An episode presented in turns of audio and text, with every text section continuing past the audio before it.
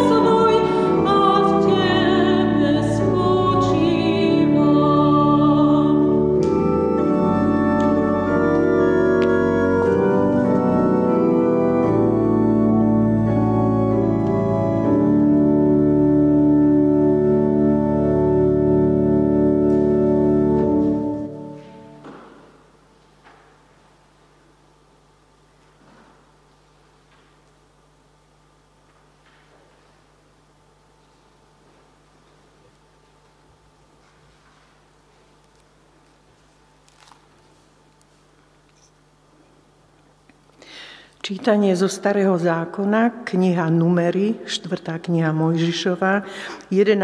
kapitola, 16. a 17. a 24. a 25. verš. Vtedy hospodin povedal Mojžišovi, zhromaždi 70 starších mužov Izraela, o ktorých vieš, že sú staršími ľudu, jeho správcami, a prived ich k stanu stretávania – nech sa ta postavia s tebou. Zostúpim ta a budem sa s tebou rozprávať. Vezmem niečo z tvojho ducha a zošlem na nich. Potom budú niesť ťarchu ľudu spolu s tebou, nebudeš ju niesť sám.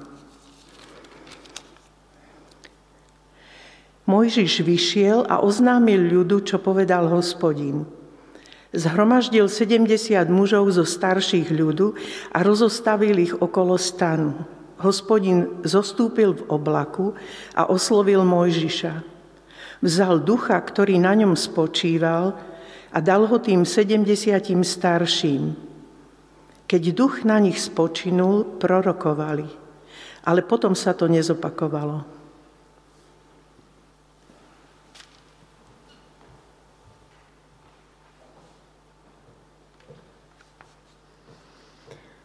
Budeme sa modliť.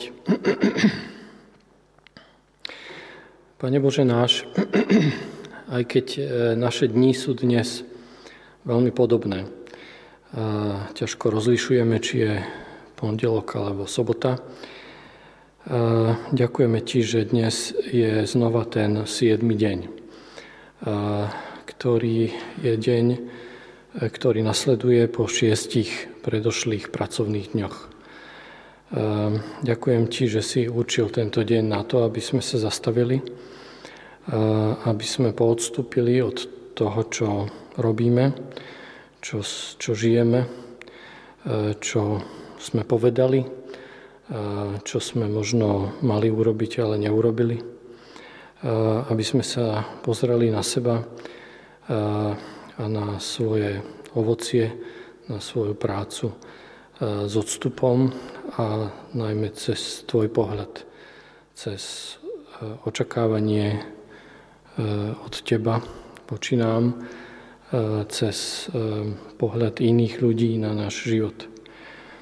A chceme sa stíšiť pred tvojou tvárou dnes a teraz, aby sme sa uvideli v inom svetle. Prosíme ťa, aby si požehnal to, čo je za nami, aby si prišiel medzi nás a aby si nás naplňal svojim duchom aj do ďalších dní. Prosíme ťa, aby si pomáhal tým, ktorí a posilňoval tých, ktorí sa trápia už či zdravotne alebo inač. Prosíme ťa za tých, ktorí sú nasadení pre pomoc iným, ktorí majú rôznu zodpovednosť a, a praktickú prácu a viac e, myslia na iných ako na seba. Prosím ťa, aby si ich naplňal svojim duchom. Pomôž nám vidieť, kde môže byť naše miesto, aby sme prinášali nádej, pokoj a, a Tvojho ducha pre e, dnešné dni, pre túto krajinu a pre tento svet. Prosím ťa, aby si bol prítomný aj na tejto bohoslužbe. Amen.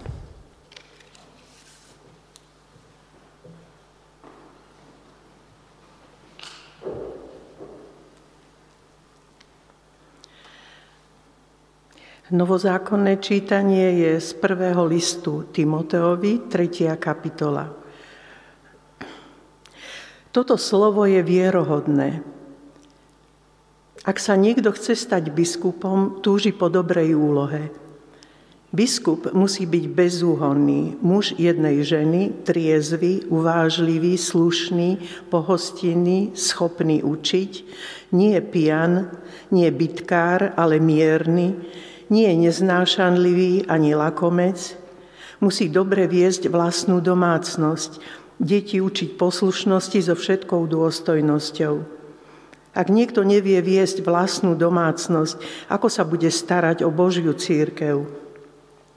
Biskup nesmie byť novopokrstený, aby nespišnel a neprepadol odsúdeniu vznesenému proti diablovi. Musí mať dobrú povesť aj u tých, čo sú mimo církvy, aby sa nedostal do rečí a do osídel diabla. Takisto aj diakoni nech sú čestní, nie dvojtvárni v reči, ani príliš oddaní vínu, nech sa nepachtia za nepoctivým ziskom. Tajomstvo viery nech uchovávajú v čistom svedomí. Ale aj oni sa musia najprv osvedčiť a potom, ak sú bez úhony, nech konajú diakonskú službu. Ženy takisto nech sú čestné, nie ohováračné, ale triezve a vo všetkom verné. Diakoni nech sú mužmi jednej ženy, nech dobre usmerňujú deti a vlastné domácnosti – Tí totiž, čo dobre konali diakonskú službu, získavajú si dobrú povesť a veľkú odvahu vo viere v Krista Ježiša. Toto ti píšem, hoci dúfam, že čoskoro prídem k tebe, aby si vedel, ak budem meškať, ako sa treba správať v Božom dome, ktorým je církev živého Boha, stĺp a opora pravdy. Nepochybne veľké je tajomstvo zbožnosti. Zjavený bol v tele, ospravedlnený v duchu, videný anielmi, zvestovaný medzi pohanmi, vierou prijatý vo svete a v sláve vzatý hore.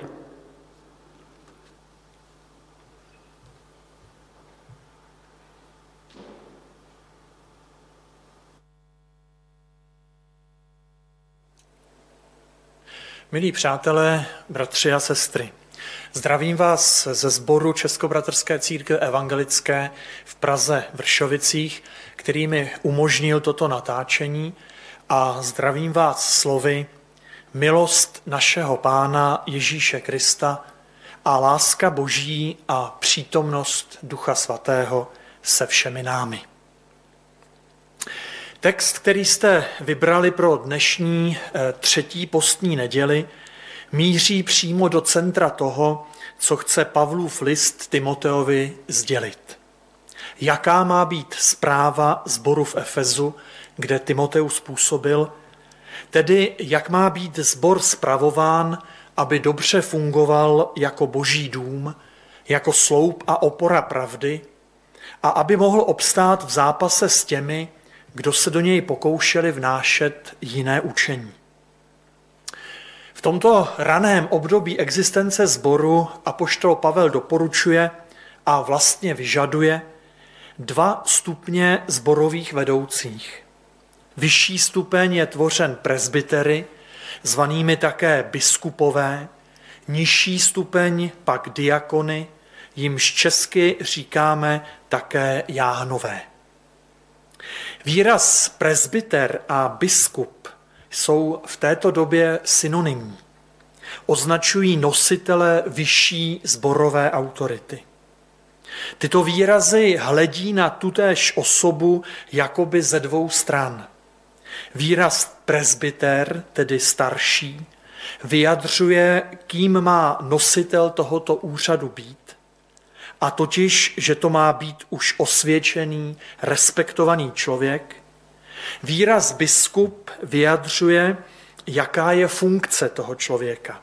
Totiž, že má být dohlížitelem, dozorcem, dnes bychom řekli supervizorem. Diakoni mají také ve sboru autoritu, ale menší než prezbyteři či biskupové. My se v kázání soustředíme hlavně na prezbytery a biskupy podle prvních sedmi veršů třetí kapitoly. Nikdo v církvi nepochyboval a nepochybuje, že každý sbor potřebuje vedení, aby mohl plnit úkoly, které vyrozuměl z Ježíšovy zvěsti. Hlásat evangelium, rozvinout systém sociální péče, konat katechetickou práci, podporovat misionáře a kazatele, provádět pastýřskou péči či přijímat cestující křesťany. Aby sbor mohl v těchto činnostech fungovat, potřebuje ty, kdo mají rozhodovací moc a kdo nesou za sbor a za tyto jeho činnosti odpovědnost. A protože křesťanský sbor je dobrovolným společenstvím, musí být tato moc vnímána jako legitimní, jako oprávněná. Musí to být nejen moc, ale i pravomoc, tedy autorita. Zbor nutně potřebuje mít své zborové vedoucí a potřebuje, aby tito vedoucí nemohli být, pokud možno, spochybněni. Zvlášť v Efezu a zvlášť v této době, kdy byl efeský zbor vystaven náporu ze strany bludných učení, to bylo velmi důležité. To všecko je jasné. Je tady ale jenom jedna otázka.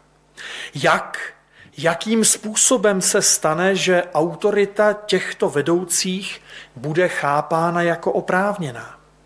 Co má a co může eh, tyto nové vedoucí legitimovat k jejich náročnému poslání, kdy budou mít v rukou moc, a to třeba i moc omezovat něčí projev, protože je bludný, nebo moc někoho vylučovat ze společenství, odepřít mu účast na Eucharistii, anebo dokonce moc někoho vydat satanu, jak je to napsáno na začátku listu. Ať už toto vydání satanu znamená cokoliv. Je tady teda velmi naléhavá potřeba, aby tato moc zborových starších byla skutečně pravomocí, jen obtížně spochybnitelnou autoritou. Dnešní kázání se soustředí právě na to, co podle apoštola Pavla oprávňuje křesťana, aby se stal jedním z vedoucích zborů. Více nám to vynikne a lépe se nám to podaří uvědomit si, když Pavlův požadavek dáme do kontrastu s jinými způsoby získání autority. Už více ne, před, než před stol, už více než 100 let se v sociologii rozlišují tři základní způsoby, jakými může být legitimována autorita – jakými způsoby může být moc chápána jako oprávněná. Tyto tři způsoby jsou samozřejmě odvěké a týkají se všech oblastí společnosti. Na počátku existence vědního oboru sociologie byly definovány a pojmenovány a od té doby jsou diskutovány, upřesňovány a spochybňovány tak, jak to k odborné práci patří. Jako první můžeme jmenovat ten způsob, kdy moc je ospravedlněna transcendentně. Mluvíme o tomto prvním způsobu tehdy, když je autorita chápána jako oprávněná proto, že ji ustanovil sám Bůh, nebo v jiných náboženských tradicích nějaká božská síla. Nositel této takzvané charismatické autority je chápán jako ten, kdo má přístup k nadlidským a nadsvětským zdrojům, kdo je vybaven nadpřirozenými znalostmi nebo nadpřirozenými schopnostmi. Charismatickou autoritu tak mají například proroci, vizionáři nebo zakladatelé nových náboženství, kteří přinášejí nové zjevení doprovázejí je mimořádnými činy a úkazy a i jinými způsoby demonstrují, že mají přístup k nadsvětským skutečnostem. A tento přístup je pak v očích ostatních lidí opravňuje uplatňování moci. Z biblických postav tuto autoritu nesl na prvním místě Ježíš Nazarecký ale i Jan Křtitel, nebo třeba Mojžíš, Jozue a celé zástupy proroků. Druhým způsobem, jak založit oprávněnou moc, tedy autoritu, je odvolat se na tradici. Je to autorita, která vyplývá z toho, že se člověk narodil do nějakého rodu, třeba královského nebo kněžského, a toto jeho postavení v rodině zakládá jeho autoritu. Do takové tradice se člověk ale nemusí narodit. Může se k ní připojit třeba tím, že podstoupí zasvěcení, že je vyškolen, vyzkoušen a zpravidla také nějak obředně, obřadně ustanoven, ordinován či vysvěcen. Také příkladů této takzvané tradiční autority bychom našli v Bibli dost. Nesl ji celý kněžský rod synů Lévího, tedy Lévítů, nesli ji izraelští a judští králové, byli jí vybaveni i apoštolové, tedy ti, kdo byli samotným Ježíšem vysláni a posláni, aby hlásali jeho evangelium a byli pokračovateli jeho tradice. A konečně třetí způsob, jak může některý člověk získat autoritu, je racionální úvaha a racionální volba. Tento způsob je zdaleka nejčastější a nejrozšířenější. Je to prostá racionální úvaha, která vloží autoritu kapitána nad lodní posádkou člověku, který má největší zkušenosti s mořem a který umí kormidlovat. Tato autorita je legitimována rozhodnutím lidí a je ustanovena podle racionálních kritérií a nezáleží tady na, teď na tom, zda je určena nadřízenými a zda je tedy z hora, anebo z dola zvolena nějakým demokratickým hlasováním. Důležitá je racionální volba.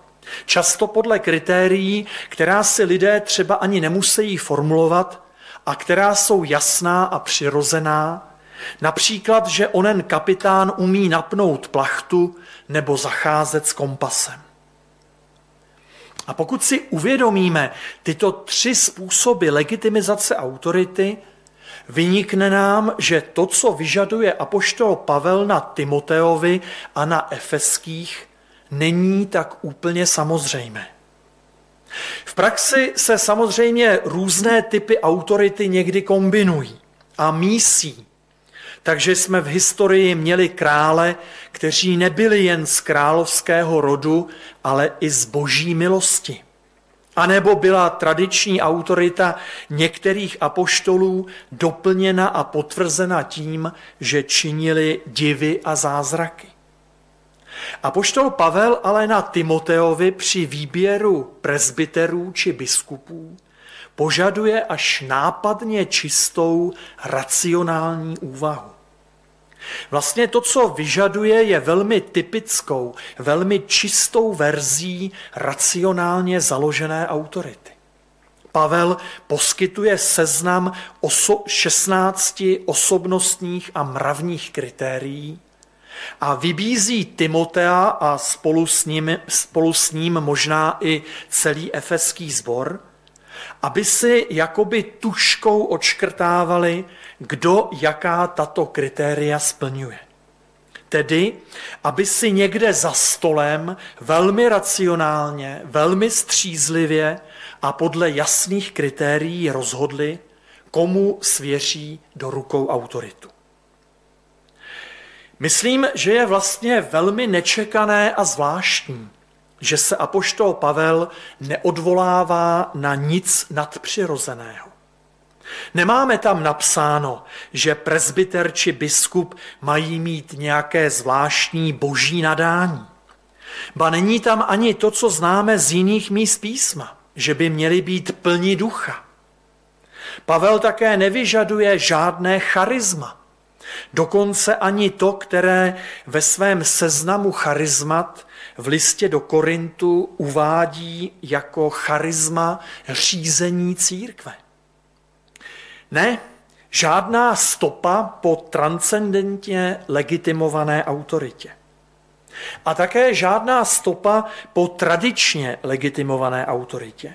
Pavel nevyžaduje apoštolskou posloupnost, zasvěcení vkládáním rukou od apoštolů, zvláštní apoštolské školení, ani vysvěcení nebo ordinaci. Nic takového.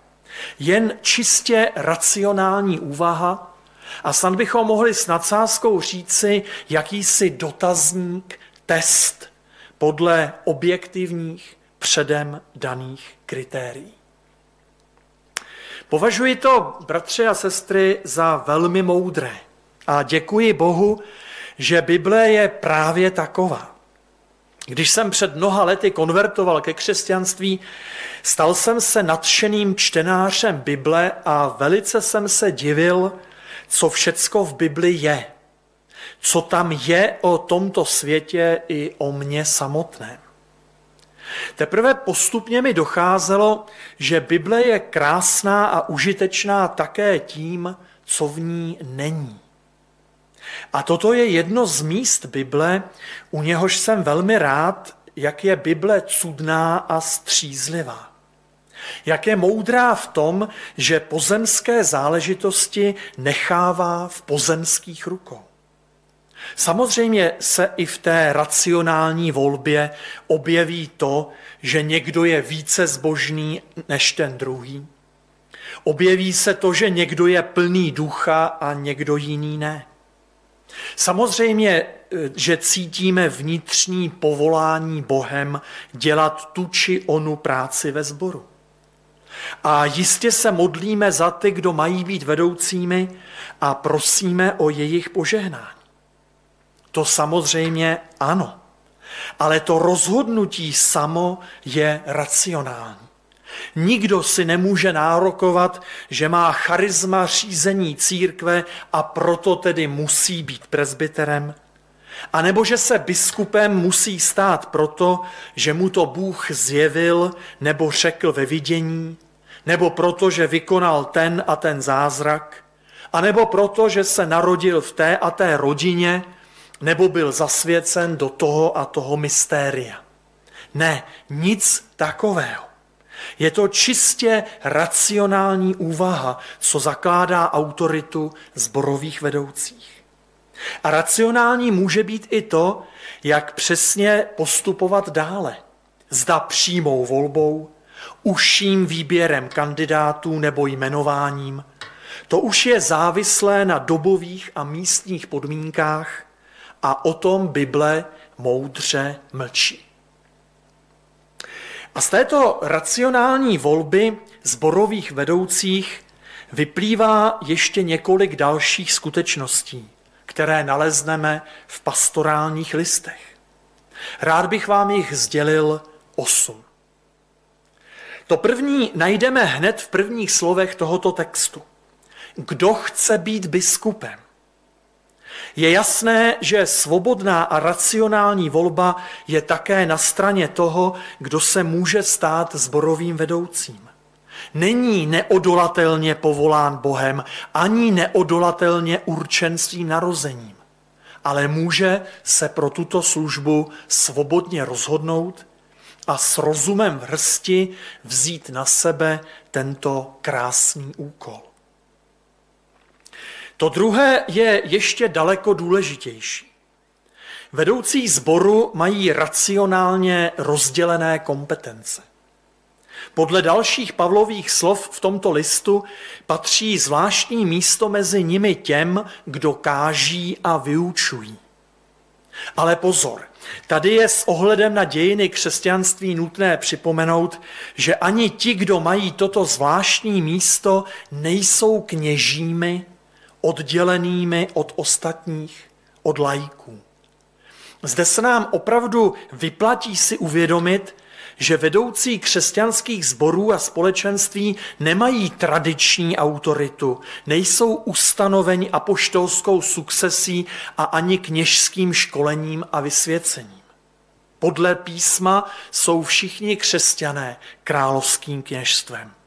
A tedy každý křesťan je knězem majícím přímý, nesprostředkovaný přístup k Bohu. Znovu objevení tohoto biblického pohledu je jedním z největších pokladů reformace. I reformační církve ovšem oddělují, ordinují některé ze svých vedoucích pracovníků. Ale v tomto oddělení není touha učinit z nich kněžskou třídu, nýbrž racionální úvaha vycházející z potřeby, aby bylo řádně zacházeno se svátostmi, tedy se křtem a s pánovou večeří. A je velmi racionální, když tento oddělený vedoucí pracovník je pověřen předsedat a vést ale není nikým jiným než prvním mezi sobě rovnými. Podle apoštola Pavla a v jeho koncepci racionální volby autority je rozdělení kompetencí mezi vedoucími křesťanského sboru například na ty, o nich jsme právě hovořili, tedy kdo vyučují a káží. A je velmi dobře, když tyto kompetence jsou jasně vymezeny. A když vedoucí sboru nepodléhají pokušení rozhodovat o tom, co jim nepřísluší. Nepřiměřeně zasahovat do soukromých životů těch, které vedou, a nepřiměřeně zasahovat do kompetencí jiného vedoucího. Ještě jednou vzpomenu na svou konverzi. Odehrála se shodou okolností nedlouho potom, co v mém novém společenství byly instalovány nové varhany. O jejich umístění rozhodovali starší zboru. A to i ti, kdo neměli hudební sluch a nehráli na žádný nástroj. Rozhodovali o tom, čemu nerozuměli. A to jenom proto, že nebyly jasně stanoveny a dodržovány kompetence. Ano, pokud například kazatel rozhoduje o tom, jakou barvou má být natřen okap, pak je ve sboru něco špatně. Po této dlouhé druhé poznámce bude třetí velmi krátká. Racionální úvaha apoštola Pavla, ale i dalších křesťanů v církvi je ta, že vykonávání určitých kompetencí vyžaduje určitou odměnu za tuto práci. Samozřejmě o tom, jaká má být, apoštol Pavel a s ním celá Bible moudře mlčí. A dává tak možnost, aby se uplatnily dobové, kulturní a situační podmínky udělování této odměny. Čtvrtá skutečnost, která navazuje na racionální způsob udělení autority, je to, že nositel vedoucího úřadu ve sboru musí být po určitý čas připravován a snad i vyzkoušen v náročných životních situacích. Má to být člověk, který si už vedení vyzkoušel v rodině a který v něm obstál. Měl by obstát i u těch, kdo stojí mimo církev a mít u nich dobrou pověst. Není racionální, ba je nebezpečné ustanovovat takového člověka ukvapeně. Z autority pocházející z racionální volby vyplývá, a to je již za páté, také to, že tato autorita může být kritizována a pokud selže, samozřejmě i odvolána. Stížnosti nesmějí být lehkomyslné, napomíná apoštol Pavel Timotea. Ale apoštol Pavel zároveň s kritikou počítá a nijak jí nebrání. Přitom by mohl, kdyby oprávněnost autority založil na božím nadání. Jistě by mohl vyžadovat, aby tito služebníci měli nějakou zvláštní aureolu, aby jim byla dávána úcta větší než jiným lidem a aby byli tak vyvázáni z běžné omylnosti. Ale nic takového apoštol Pavel pro zbor nedoporučuje. Kritika, samozřejmě laskavá a nesená dobrými úmysly, do křesťanského sboru patří a může a má být velmi užitečná. Vyzkoušený, plně dospělý člověk, který se osvědčil v rodině, v církvi i mimo ní, jak jsme si řekli před chvílí, snese kritiku a snad ji i přivítá. Zdá se mi, že ten suchý a racionální tón Pavlových slov trochu oslabuje osobnostní a etické maximy, které tvoří onen seznam 16 cností zborového staršího. Také k těmto maximám musí Timoteus a po něm i my přistupovat racionálně. Vždyť kdo z nás je bez úhony, Kdo se může cítit dostatečně rozvážný, smířlivý či nezištný? Kdo z nás má ideální rodinu se stoprocentně poslušnými dětmi? Pavel a jeho syn ve víře Timoteus jistě velmi dobře věděli, že jsme všichni hříšníci. A právě proto tvoříme schromáždění, zbor, církev. Ne proto, že si uvědomujeme výšiny své osobnosti a své morálky, ale právě proto, že si uvědomujeme své slabiny. Timoteus bez pochyby znal Pavlovi důrazy na boží milost. Racionální přístup je zde současně přístupem milosti k nám samým i k našim bratrům a sestrám. To bylo, bratři a sestry, za šesté. Sedmou skutečnost, která vyplývá z autority legitimované racionální volbou, také nemohu doložit z písma přímo, ale nepřímo vyplývá z Pavlova vztahu k jeho spolupracovníkům a pomocníkům. Řeknu to zkratkou. Správně uchopená, racionálně legitimovaná autorita spěje ke svému zrušení. Nemám teď na mysli zrušení autority v důsledku časového omezení mandátu zborových starších. To je jistě užitečná a také velmi racionální záležitost. Mám na mysli něco důležitějšího.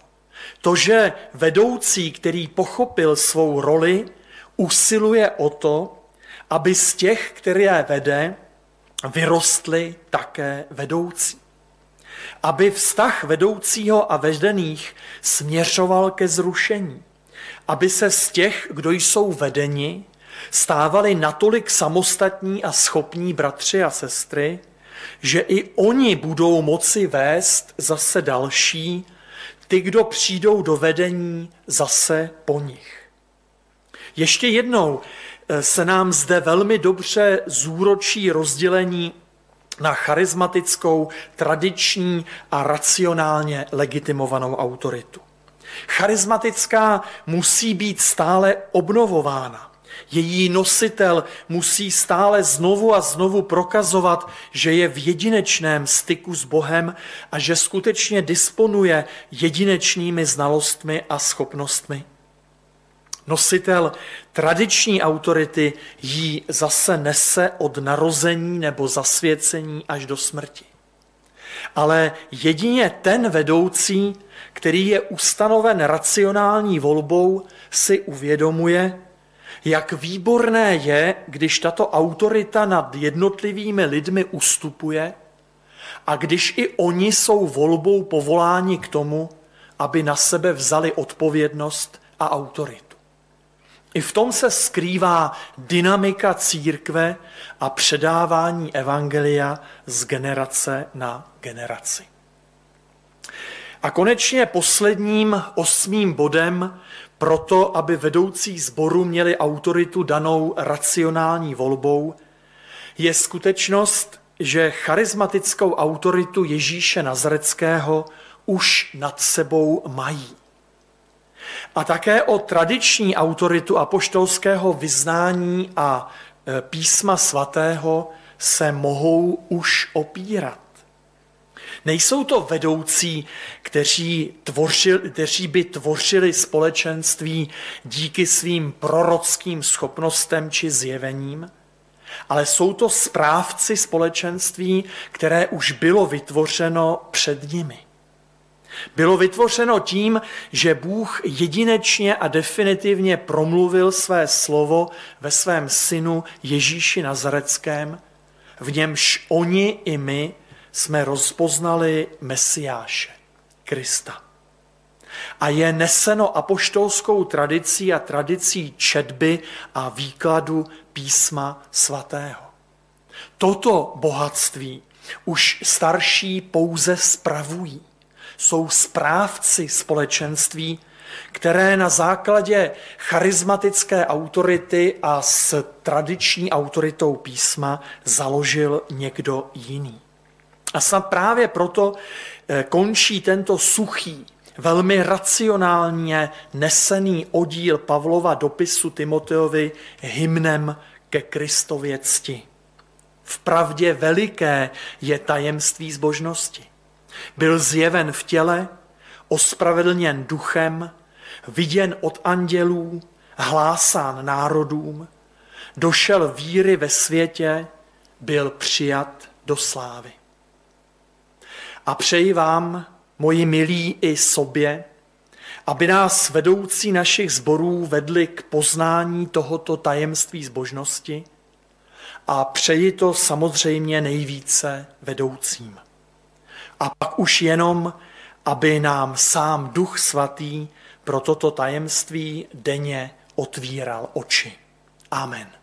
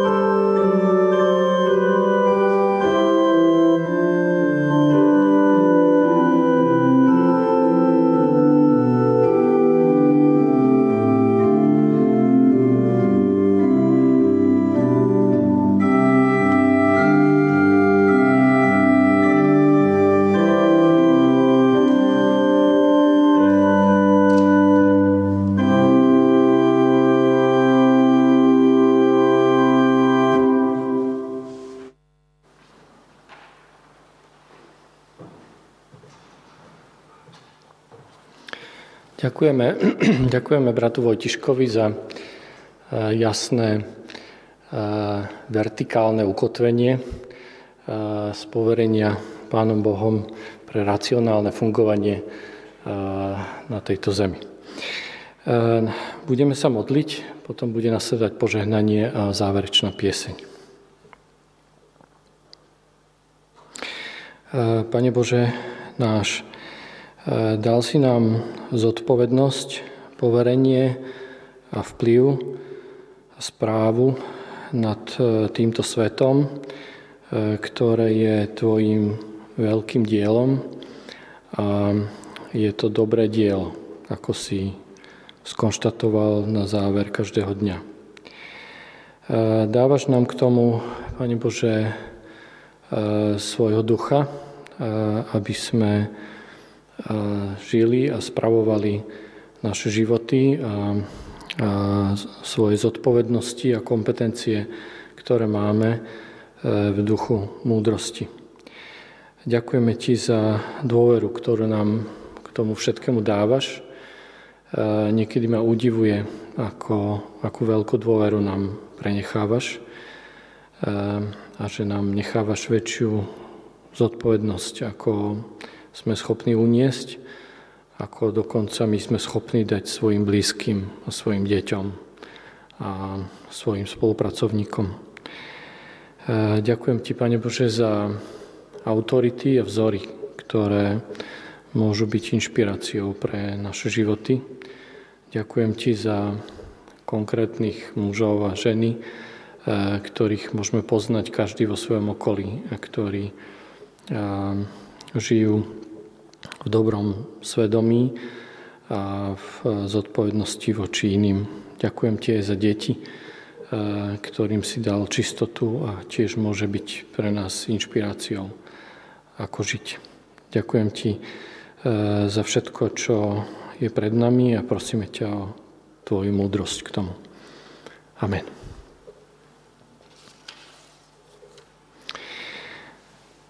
Nech nás požehná hospodín a nech nás ochraňuje. Nech rozjasní svoju tvár nad nami a nech nám je milostivý. Nech nám Boh udelí svoj pokoj. Amen.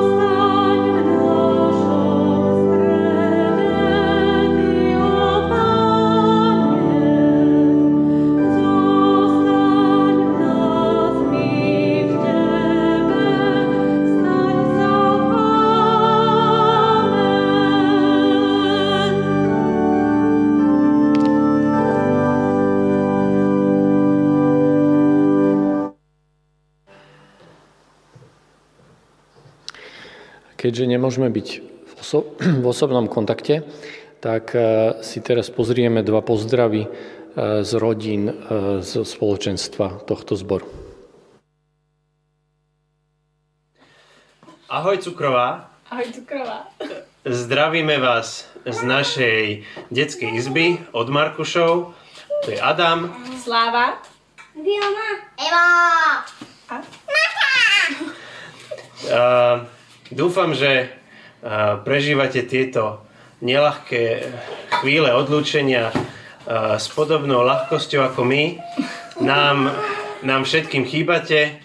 Chceme takto na diálku sa poďakovať týmu školskej besiedky, ktorí neúnavne organizujú zoomové stretnutia a veľmi sa tešíme na tú chvíľu, keď sa znova všetci uvidíme.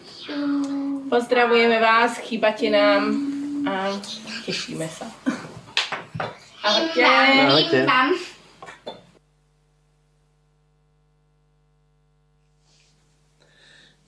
Milí naši priatelia a všetci, ktorí ste dnes boli opäť pripojení k sledovaniu týchto bohoslúžieb z Cukrovej ulice v Bratislave. Srdečne vás všetkých pozdravujeme. Tento náš pozdrav je aj trochu vhľadom do našej rodiny. Táto divná doba s pandémiou zablokovala každú rodinu v iných okolnostiach. Nás zastihla pri opatere Martinej mamičky, ktorá vo svojich 92 rokoch sa stala úplne odkázaná na pomoc a opateru druhých. Museli sme sa k nej presťahovať a kvôli korone čo najviac sa izolovať od okolia. Spočiatku nám boli veľkou odbornou aj praktickou pomocou jej pobyty v dennom centre Memory. Tie sa však kvôli korone museli ukončiť a tak si už dlhšiu dobu opatrovanie zabezpečujeme sami. Mamička sa fyzicky síce drží prekvapivo dobre, ale jej osobnosť sa priamo pred našimi očami rozpúšťa a stráca. Toto je najťažší moment, s ktorým sa musíme denne vyrovnávať. A tak za tohoto stavu sa snažíme zabezpečovať pre ňu ľudskú dôstojnosť a zachovať jej domovské prostredie, v ktorom sa ešte vie orientovať. Keď sa pozerám na našu situáciu, cítim vďačnosť voči Pánu Bohu. Máme naozaj všetko, čo potrebujeme pre náš život. My sa staráme o maminu, naše deti o naše zásoby a bezpečnosť. Núčata nám posielajú vlastné pozdravy. Ale, ale predsa nám niečo, vlastne niekto chýba. Spoločenstvo bratov a sestier pri Božom slove. Bohoslužby, skupinky, zdieľanie sa tvárov v tvár. No a mne najviac rozžiarené oči detí a ich mamičiek klube Slniečko. Verím, že príde deň, keď sa opäť stretneme.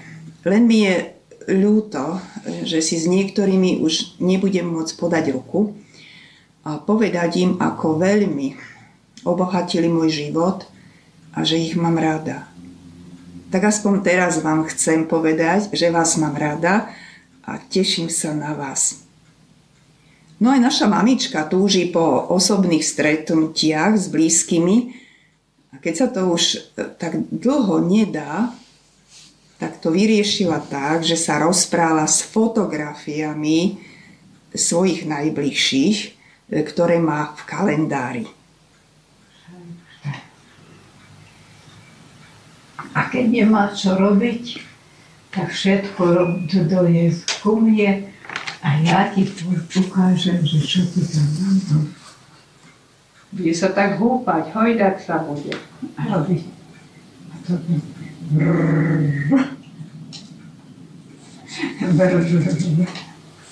Nemá žád také. Jaké čo? No.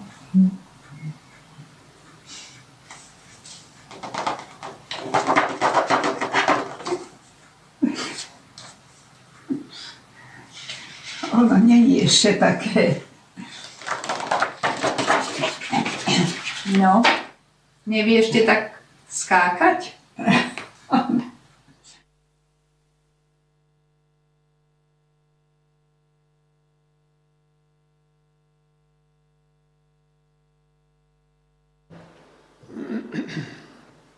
Tak ďakujeme za pozdraví a posielame aj my odtiaľto eh, do vašich domácností. Eh, ešte teda niekoľko informácií na záver.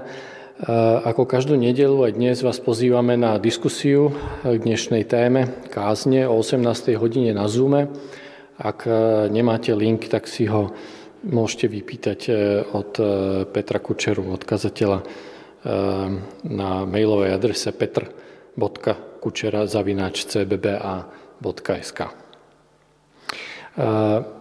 Bohoslužby budú pokračovať naďalej online formou na budúcu nedelu o 10. hodine. Vpred veľkonočné stredy bývajú teraz zamyslenia pôstne, ale zároveň radostné, ktoré má Petr Kučera. Môžete si ich pozrieť na YouTube, krátke video, alebo sa zúčastniť o 18. hodine tiež diskusie s tým spojenej na rovnakom linku na Zoom. Všetky informácie, ktoré sa teda potrebujete o dianí okolo cukrovej, nájdete na CBBA SK. Informácia pre členov tohto zboru je, že 21. marca bude členské zhromaždenie, bude ale informatívne iba a bližšie informácie členovia dostanú mailom alebo priamo poštou. A tiež vám chceme poďakovať za vaše finančné dary, ktoré sú dôležité aj v tomto čase a ďalšie kontakty pre pokračovanie tejto podpory nájdete tiež na webe. Ja vám prajem požehnanú nedelu a ďalší týždeň.